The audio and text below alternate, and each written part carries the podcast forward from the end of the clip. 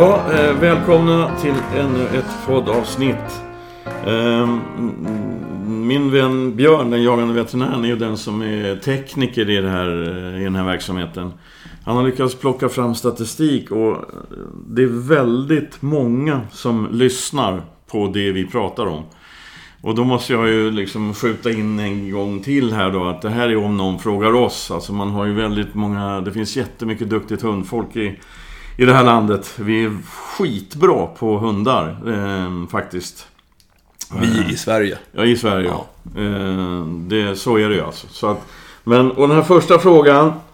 Eh, det är en så typisk sån fråga där det finns så mycket åsikter. Den handlar om en ettårig blandras, en Wachtelmünsterländer, som som tuggar sönder allt som finns i hundens närhet så fort den är ensam eller när den tror att den är ensam.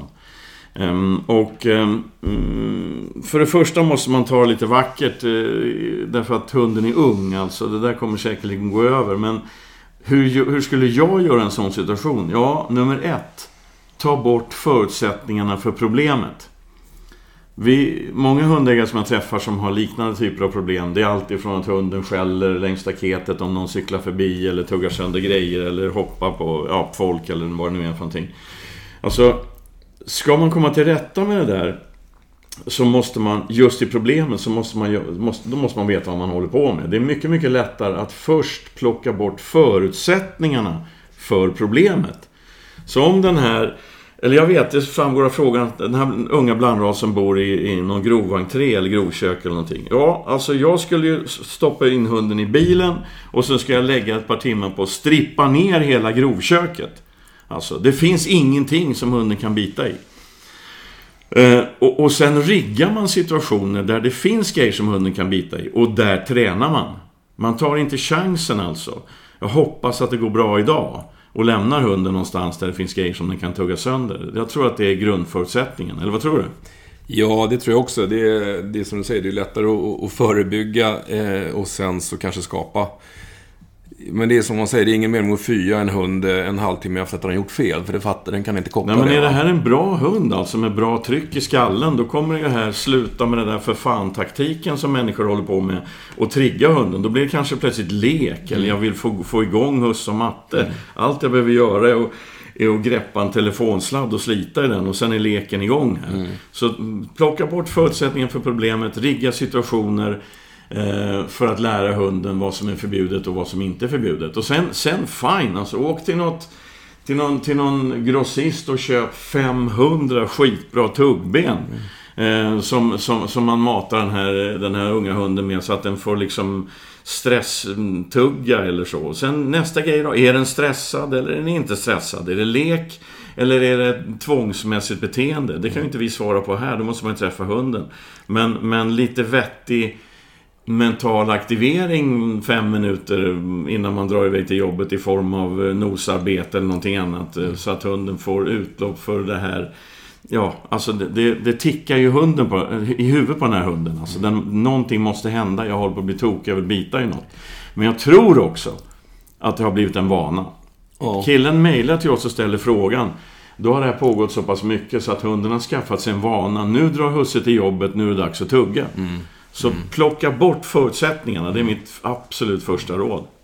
En, en, lägga till där du säger att det är bra med en liten aktivitet innan husse går till jobbet. Då. Det, är så, det är så många som tror att man ska ut och springa med hunden två mil för att försöka få den trött så den inte tuggar på saker, älgar och andra konstigheter. Inget bra. Inget bra. Alltså det, är det någonting som, som belastar en ung hund så är det ju mycket psykisk träning. Alltså spårträning, leta efter saker.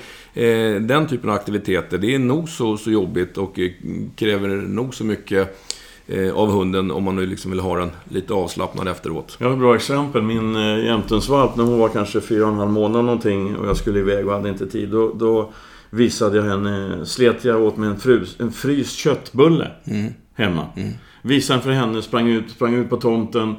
La, kastade den här köttbullen på andra sidan en staket. Mm. Okej? Okay? Mm. Eh, 15 meter åt ena sidan är det en öppen grind. Och sen sket jag i hunden. Hon fick jobba som en idiot för att till slut inse att här är en öppen grind. Alltså det tog, henne tre runt. minuter. Ja. Och när hon hade svalt den där, då stapplade hon in och ville in i min bil och somna på två sekunder. Ja, ja. Den, den korta anspänn, mentala anspänningen när hunden var tvungen att tänka gjorde att hon slocknade efteråt alltså. Så det behövs inte så mycket. Nej, det behövs inte bara fysik. Det, det, för en ung hund är det jobb, jobbigt att jobba med huvudet också. Jag ska sammanfatta det du har sagt, eller det ska jag inte göra. Jag ska bara komplettera för att vi Du får det, du får ja, det. Ja, nej, men det tyckte jag var så tydligt så det behövs ingen sammanfattning. Nej, men vi får väldigt mycket mejl och väldigt mycket frågor just om eh, kring unga hundar. Ehm, och de är fem månader, de är sju månader, de är ett år och, folk är oroliga för att de inte görs som man tror att en hund ska göra. Men man får alltså... Mycket av det här är precis som Peter sa inledningsvis här. Det, I de allra flesta fall så går det bort. Va? Det, vi, jag sa till Peter förut att det är ungefär som att begära att, att, att man tror att en 12-åring som har blivit uppkäftig eller 13-åring som har blivit uppkäftig mot mamma och pappa och säger fula ord att, att det kommer bli en kriminell galning. Alltså det händer mycket under... ja men det, det händer så mycket under första levnadsåret. Och det är inte bara mentalt. Vi får mycket frågor om Eh, Eh, ja men problem med tänder, hunden har fått sämre aptit, eh, diarréer och kräkningar hos unga hundar, åksjuka. Eh, hundar som utvecklas eh, så fort som våra hundar gör, de går igenom massa faser. Att en ung hund, valp eller ung hund får en sämre aptit är fullständigt normalt. Det händer så himla mycket. Andra saker lockar. Det kommer in löp eller könsbeteenden som, som påverkar diarréer och kräkningar. Ja, när man ser vad unga hundar kan klämma i sig så, så är inte det något förvånande så länge de mår bra i övrigt och inte sitter i i fyra, fem dagar. Åksjuka har vi pratat om tidigare. De allra flesta fallen så går det bort. Det finns sätt att träna på. Det har Peter pratat om tidigare. Hundar som har rinniga ögon, samma sak där. En, en, en ung hund, en valp, har väldigt mycket päls och de kan få lite trånga tårkanaler. När de, kroppen växer till och allting rättar ut sig så försvinner problemen. Så att generellt sett så tror jag att Eh, så länge man har en, en ung hund eller en valp som är frisk och glad går upp i vikt och inte har några väldigt avvikande beteenden eller sjukdomssymptom för sig så kan man ha is i magen. Därmed inte sagt att man inte ska jobba med problemen om det är ett beteendeproblem. Men, men eh, eh mycket växer ifrån. Jag tror att de flesta som lyssnar på, det här, på det här, de var inte samma människor när de var tonåringar som de är när de är vuxna. Nej, men sen är en annan grej som är intressant här och det är att det finns en stor skillnad mellan hundar och människor. Alltså det finns många skillnader, men det finns en väldigt tydlig visuell skillnad. Det är att min jämthunds unga, hon är sju månader nu. Hon är lika stor som min sexåriga fullvuxna Ja, jämthund. Och då är risken att man tittar på den här lilla skitvalpen och tror att hon borde agera som en vuxen hund. Kroppen utvecklas blixtsnabbt. Ja. Hon är snabb, stark, vig, du vet allt det där. Men hon har ju en hjärtärna fortfarande. Ja, ja, ja. Så att, eh, ta, ta det vackert, is i magen. Bra sammanfattning. Nu så kör vi in på nästa fråga. Den är ganska spännande, för den tror jag fler kan känna igen sig i. Eh, Det här är en eh, hundägare som har skaffat sin fjärde hund. Den är nu ett år gammal. Eh, Alfatiken i de tidigare tre då, som jag tolkar det, är en 11-årig vovve. Eh, och allting har funkat bra. Och nu är då den här nummer fyra i ordningen Också en tik, eh, ett år gammal och har börjat sätta sig upp emot alfatiken, 11-åringen. Eh, och eh, husse har ungefär samma filosofi som du och jag. Det vill säga att eh, de flesta hundar reder ut sina mellanhavanden bäst utan allt för tydlig styrning av husse eller matte. Men i det här fallet så har den här ettåringen nu till och med svarat upp och bitit 11-åringen. Eh, som husse sammanfattade, jag har två alfatikar, vad ska jag göra? Ja, det här har du varit med om. Ja. Eh, Och det här har jag varit med om många gånger. Ehm, det, för, återigen då, alltså, nu, man, nu kan vi bara snacka om hur vi själva gör. Alltså, jag tror inte det finns någon hundraprocentig regelbok när det gäller det här. Men, men eh, jag låter det gå ganska långt. Jag låter det gå ganska långt. Eh, tills jag vet vad som egentligen händer.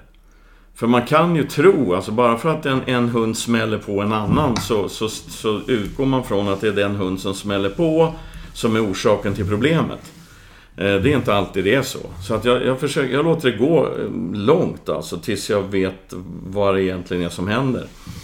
Men om man vill styra upp det här om man vill styra upp det här, då, då riggar man en situation som man har kontroll över. Det är samma sak som jag pratat om, tror jag, förra avsnittet, att om man springer in eh, liksom, och börjar skrika, då kan man förvärra situationen. Och vi människor är nästan alltid för sena i en hundsituation. Eh, man gör någonting annat, sitter och, och vad fan gör folk? De följer flödet på Facebook eller någonting. Och då smäller det i köket. Och utan att ha koll på läget så rusar man dit och skriker och särar på två hundar. Det brukar förvärra problemet. Alltså drar man en hund bakåt generellt, den framåt. då vill den framåt. Så att jag vill den här killen fixa det här och styra upp det här ordentligt så måste han välja vilken av de här två hundarna ska korrigeras. Alltså han, det går inte att korrigera båda två, för då kommer det vanliga är då är att problemet förvärras. Ehm, utan låt oss säga att det är ettåringen som ska korrigeras. Då riggar man en situation. Till exempel, man låtsas tappa någonting som båda hundarna vill ha mellan hundarna. Eh, och om det minsta händer då, då menar jag inte att, att man väntar tills ettåringen biter elvaåringen. Utan bara ettåringen tittar snett på elvaåringen. Då kastar man sig in emellan hundarna. Alltså man rakt in emellan och så vänder man sig snabbt som blixten mot den hunden som ska korrigeras. Och den hunden som ska korrigeras, den tvingar man bakåt. Man pressar den hunden bakåt, stirrar på den och pressar den bakåt in i ett hörn i köket. Står böjd över den och stirrar på den med spänd kropp. Man har alltså inte tagit i den. Det, det är en kopiöst kraftfull korrigering på hundspråk. Och det fina med det här då, om, om det, är den, det är bara den hunden som ska korrigeras, det är att den andra hunden, den ser ju bara min rumpa. Det finns inget mentalt tryck överhuvudtaget mot hund nummer två. Eh, sen får man, är det, är, det, är det en riktigt bråkig hund som ska korrigeras, liksom en väldigt, ja, en, alltså så, då får man göra det här ett antal gånger eh, under kontrollerade former. Så, då brukar man väldigt snabbt få ordning på det. Då kommer följande att hända. Nästa gång någonting hamnar mellan de här två hundarna, som båda vill ha, då kommer båda två att titta på mig. Men, men alltså om, om man kastar sig på dem och tar tag i, i nackskinnet på den hunden som ska korrigeras, sliter den bakåt, liksom när man står bakom den hunden och drar den bakåt, då kommer problemet förvärras. Du du Då kommer, de, då kommer det smälla.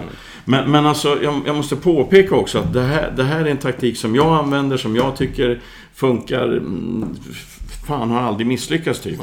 Och, alltså, jag åker ju till uppfödare som har problem med avelstikar som slåss och vi använder den här taktik, taktiken och det brukar funka. Men vänta tills det är nödvändigt.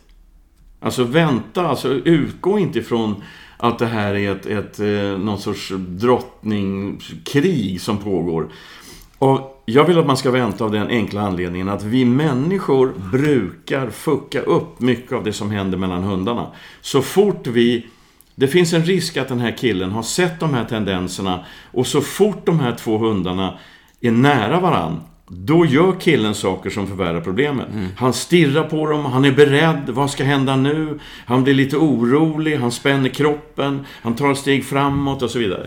Jag gör tvärtom då, om jag misstänker att sånt här händer. När de tittar på varandra, då, då garvar jag och går åt ett annat håll med avslappnad kropp och sätter på kaffe eller något. För, för att inte överhuvudtaget lägga press på den här situationen. Jag vet att det här är svårt och det här är ju sån nördig hundpsykologi kan man säga då. Men, men jag vet av erfarenhet att vi är med och styr i det som händer mellan hundarna bara genom vårt eget kroppsspråk alltså. Och det här är ju lite till att falla tillbaka på det vi pratade om nyss. Alltså det här är ju ingenting som är konstigt. Det är ju inget fel på, på ettåringen på något sätt. Jag menar, hundar är flockdjur. De, de, eh, de har en inbyggd eh, vilja att plocka sig uppåt i hierarkin. Och nu har har man en ettåring som sannolikt har haft sitt första löp, blivit könsmogen. Eh, och då händer det grejer och då gäller det att försöka ta sig upp i hierarkin. Får man bara tydliga signaler att nej men du är nummer två, ja då brukar de acceptera det. Jag tycker våra fyra hundar som träffas väldigt ofta är ett otroligt bra exempel. Min gamla vakteltik är, är ju, har ju, alltså din stora jämthundstik som är bra mycket större än vad min vakteltik är, har ju liksom accepterat att Skilla, hon jävlas man inte med. Eh, min eh, gråvaktel som, som eh, hon har ju definitivt fattat att eh, att det är Orka som bestämmer när vi skjuter gris för dem. Då går hon därifrån för det är Orkas gris. Och sen har vi lilla Lita, jämthundsvalpen, som inte har fattat någonting än. Men, men hon springer runt och tjafsar lite med alla och tar liksom ingen skit från någon. Men, men hon har ju inte kommit dit i, i sin process där hon har eh, börjat löpa och liksom börjat jobba aktivt för att ta sig upp i hierarkin. Hon bara leker. Mm. Eh, och, och, vi har ju aldrig gått in och korrigerat dem där, utan... Men självklart, uppstår det blodvite så måste man ju agera på något sätt. Men, men annars är, tycker jag att Husse har... Grundidén han har är att... Men jag har ett exempel från i fredags här, för att eh, de här polarna från Kiruna som var nere och, och blev chockskadade vid jaga gris i vassarna. Eh, de hade med sig två jämthundar, två Ja. tikar. Och efter vi hade skjutit en gris där så släppte han ut sina två... eh, Vi, vi, just det, jag lät dem faktiskt hitta en gris som hade gått 100 meter från skottplatsen och de skötte det där jättebra. Men och sen så jobbade vi med den här grisen och då släppte jag ut valpen. Och valpen sprang ju fram och ville hälsa på de här stora hundarna, stora tikarna från Norrland. Och blev direkt tillsagd att du lugnar ner dig din lille fan, du är inte vatten värd. Men hon är ganska på den här valpen. Så att efter en stund så, så... Och en av de här tikarna från Kiruna är lite tjurig. En bitch alltså. Ehm, vräkte sig på valpen och illa alltså, ordentligt. Det var inte bita men det var fan inte långt ifrån. Och, och ehm, jag såg det där, var 10 meter därifrån. Så det första jag gjorde då var att sprang som en idiot rakt emot de här två. Ja. Och eftersom den här stora tiken då tittar upp på mig eh, när jag kommer full fart så backar hon. Jag hoppar in mellan min valp med rumpan mot min valp och full kraft mot den här stora tiken. Det var allt jag behövde göra. Sen tittar de hundarna inte på varann. Men och, jag vinner mycket med det. Jag bryter problemet, det potentiella blodviten. Men framför allt så får jag en jävla respekt från min lilla valp. Som fysiskt är stor alltså. Ja. Helvete, husse han reder ut saker och ting. Hade, jag, hade jag kastat mig på och tagit tag i båda hundarna och ryckt isär dem. Då hade jag fuckat upp min relation med min egen valp. Ja. Den har blivit rädd för mig, för den gjorde ju inget fel. Nej. Så att det, det här, och jag vet att man måste vara snabb och, och det, det här är ju krångligt alltså. Jag måste påpeka också att det låter ju som om jag är någon jävla teori, te, teoretiserande psykolognörd och det är jag fan inte kan jag säga. Men jag är praktiker. Hundar är praktiska varelser. De har det fysiska språket och det är där vi måste in, tror jag. Finns Skrik det, mindre, visa med kroppen mer. Om man bortser från det här eh, fostra valp eller, eller alfatiksbeteendet då, som vi har diskuterat här. Ehm, jag tänkte på när vi var förra helgen, vi var nere och jagade och vi hade en gäst som hade en, en eh, tre, fyraårig kopp av okastrerad hane. Eh, hur min gråvaktel, som jag inte uppfattar som någon speciellt... Eh, ja, hon, hon brukar finnas i de flesta miljöer och flesta hundar, men hon Hon gillar, gillar det upp... inte. Nej. Nej. hon gillar inte den koppen. Är det bara en individfråga, eller vad? Alltså, nej, men alltså hundar är, är, är, är liksom levande, inkännande varelser. Och det, det är som vi människor. Jag gillar inte alla jävlar i det här landet. Nej. Alltså det, det blir, alltså det, man, har, man har polare och man har folk man har svårt för. Jag tror inte att det är krångligare än så. Eh, och jag menar, dessutom Kopov. Ja. jag skojar bara nu. Nej, men, men alltså han, han, var, han, är, han är snäll och sävlig och han är... Ja, du vet allt det där. Och han kanske gjorde någonting som inte riktigt passade din gråvaktel. Hon är känslig, din gråvaktel. Han kanske var på väg in i slaktbon. Det är min slaktbod, för helvete, tänker Mixa. Här hänger det min, mitt vilt, vad gör du här? Och du såg hur Orka gjorde då. Alltså Mixa har respekt för Orka. Ja. Orka bara gick rakt igenom Kopov. Ja, ja. Hon liksom klev över hunden. Den var bara luft. Det var hennes sätt liksom. Hundar individer, det får man anpassa sig. Man ska inte tvinga hundar att leka med hundar som de uppenbarligen inte gillar. Det, det tycker jag är dumt. Men det är, Bra. det är en ren teoretisk grej. Nu ska jag dela på den sista bullen och slå på lite mer kaffe, så att vi, vi pausar musik, lite. musik. Här kommer den.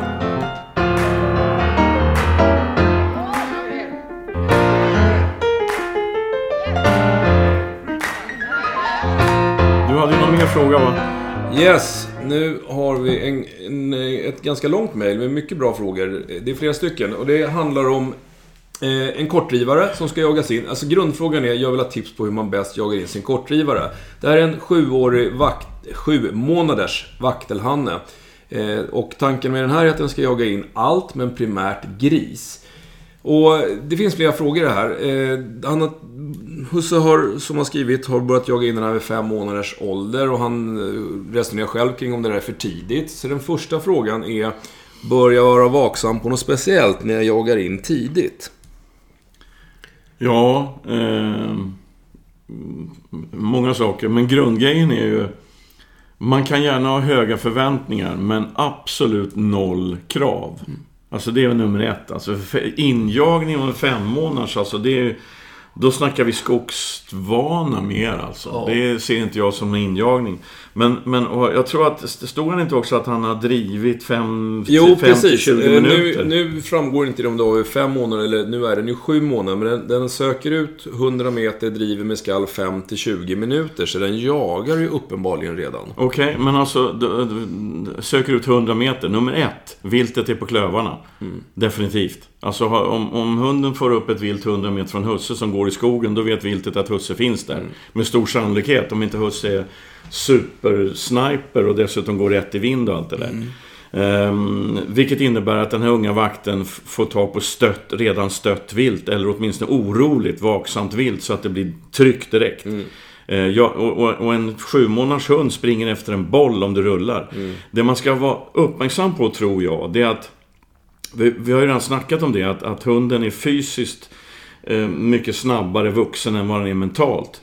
Jag har ett exempel. Min, min jämtensvalp, hon ställde ju en älgtjur i 45 minuter med fantastiskt ståndarbete när hon var sex månader gammal. Eh, då vet jag vad hon har i sig, men hon själv vet fan inte vad hon gjorde. Det, det är arvet, alltså genetiken som styr. Så när den här vakten springer efter och driver vid sju månaders ålder, driver ett vilt i 20 minuter. Då är det lika delar lek som nedärvda jaktegenskaper som pratar. Eh, så att ta, ta det lugnt alltså. Det, det är nummer ett. Det gör ingenting om hunden driver ett rådjur, men, men är det så att den här unga vaktelhunden har väldigt mycket jaktlust, mycket tryck i kroppen alltså. Eh, Han beskriver nästan det va? Att, att han har, att det liksom är drag i den här. Ja, vad händer om man får ta på en, på en eh, 95 kilos lite småtjurig sugga nu i slutet på säsongen som redan har fått, ligger i bo? Jag menar, det kan ju gå riktigt åt pipsvängen. Så att... Eh, alltså, ha, ha inte för mycket... Nu ska hunden jagas in. Som jag ser det så jagar man inte in en hund oavsett ras alltså egentligen förrän, förrän eh, hundens andra höst. Då, då jagar man in en hund. Det finns undantag alltså. Det finns ju... mm, Alltså förr när man hade drever, alltså en, en drever den jagar man ju in, börjar man jaga in när man är ute och rastar en typ. Alltså för att riskerna är så små. Men en vaktel som kanske har rovviltsintresse och sådär. Alltså ta det lugnt, ta det vackert. Sen var det någon fråga mer va? Om... Ja, eh, det kommer en fråga till. Jag, det, det du, jag kompletterar med lite sån här halvt jägarmässiga och halvt veterinärmedicinska aspekter här också. Jag, jag tycker som du, va? När, när- man, eftersom den uppenbarligen driver med skall 5-20 minuter. Så, eh, för Husse skriver ju längre ner att han vill inte att den här hunden ska konfrontera gris den här säsongen. Och det tycker jag är klokt. Den här hunden är långt ifrån mentalt mogen och den är heller inte fysiskt färdigutvecklad. Men släpper man sin hund och den jagar med skall 5-20 minuter och den uppenbarligen har ganska stor jaktlust. Nu vet jag inte vad det är för mark, men jag menar, de flesta marker i, i södra delen av Sverige håller gris. Och då är det klart att det finns en uppenbar risk att den här hunden träffar på den här grisen som husse inte vill att den ska konfronteras med. Eh, det- så det, det kan jag ju tycka. Och sen, sen, för det finns en följdfråga här. Hur långt tål han att springa rent fysiskt? Eh, nu driver den här hunden med skall 5-20 minuter. Det tycker jag är fullt tillräckligt eh, faktiskt. Alltså, den, den, det är klart att den klarar längre, mer, mer fysisk träning än så. Men det är fortfarande en växande individ. De ska man vara försiktig med att överbelasta. Och en jakthund som jagar, den har skallen full av jakt. Den kommer inte känna efter om den är lite eh, öm i musklerna eller lite halt på ena benet. Den kommer köra. Och nu verkar det som att den här hunden spontant och släpper efter 5-20 minuter och går tillbaka sina spår. Jättebra, men vad händer om den springer på någon eh, halvlytt dov som rör sig precis tillräckligt snabbt för att hålla undan men han har hela tiden synkontakt. Den kommer inte bryta efter 20 minuter. Och då finns det en risk att den överanstränger sig. Ja, och om, om den överanstränger sig fysiskt, då vet du, då händer en grej i huvudet också. Eh, för är man trött, blir kroppen jättetrött, då hänger huvudet inte heller med. Alltså alla risker ökar. Men är vi inne på att bromsa den här killen nu eller? Ja, alltså jag kan väl känna så här då, men, men, eh, och det här är precis som du har sagt flera gånger, så som jag tycker. Det finns säkert någon som tycker annorlunda. Jag kan tycka att det är, nu har Husse börjat med det här och jag kan tycka att man ska nog ha eh, ganska stor återhållsamhet när det gäller att låta en så pass ung hund jaga fritt i skogen. Därför att eh, den kan inte styra sig själv. Eh, och och då, det, finns en, det finns en risk för skador om den råkar springa på en gris. Det finns för risk för överbelastningsskador. Eh, och så vidare. Så att, så att man ska nog bara vara väldigt, väldigt medveten om att, att eh, de här grejerna kan inträffa. Och, och, eh, ja, hur man sen väljer att göra är väl upp till en själv då. Men, men men alltså jag, jag, tänker också om, om man nu vill ha... Alltså en vaktel, det är ju en drivande hund. Den ska hitta och följa löpor och den ska helst också lära sig att reda ut slag. Ju. Ja. Eh, så att eh, ett sätt... Nu, den här killen vet ju att han har ju vakter som kommer jaga som fan om den driver 20 minuter i sju månaders ålder. Det kanske är läge att lägga mer kraft på spårträning istället då. Svårare och svårare spår. Mm. Även, även av, av friskt alltså, ja du vet, alltså att den får reda ut nattraj och grejer fast i lina liksom. Så mm. att man...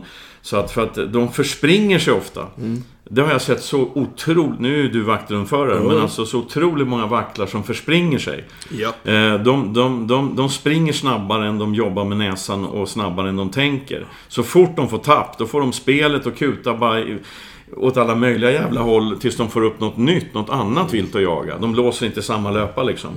Um, så det tror jag är en risk med, framförallt om man har den hundtyp som vakten är. Sen finns det ju en annan komponent här som är intressant. Det är att det är just en vaktelhund. Jag pratar med vaktelhundsförare som säger att en vaktel ska fan aldrig driva mer än max 20 minuter. Och sen finns det vaktelhundsförare som säger att om inte vakten driver mer än en timme så är den värdelös. Mm. Så att det beror på vad man vill ha för hund också. Men, men just det där med att den ungdomliga iven, energin i, i, tillsammans med en väldigt stor portion jaktlust gör att hunden springer som sat, förlåt, jättemycket i skogen. Mm. Um, istället för att jobba med sina sinnen. Alltså att den springer eh, mer än jagar om man säger. Och, och, det där kan bli en vana hos hunden. Alltså att man blir jätteglad när hunden driver för fullt i fem minuter. Men vad gör hunden mm, under de fem minuterna? Alltså man vill ju ha en hund som kan jobbet alltså. Ja. Eh, det kanske är så att den här killen jagar på extremt viltrika marker och det spelar ingen roll.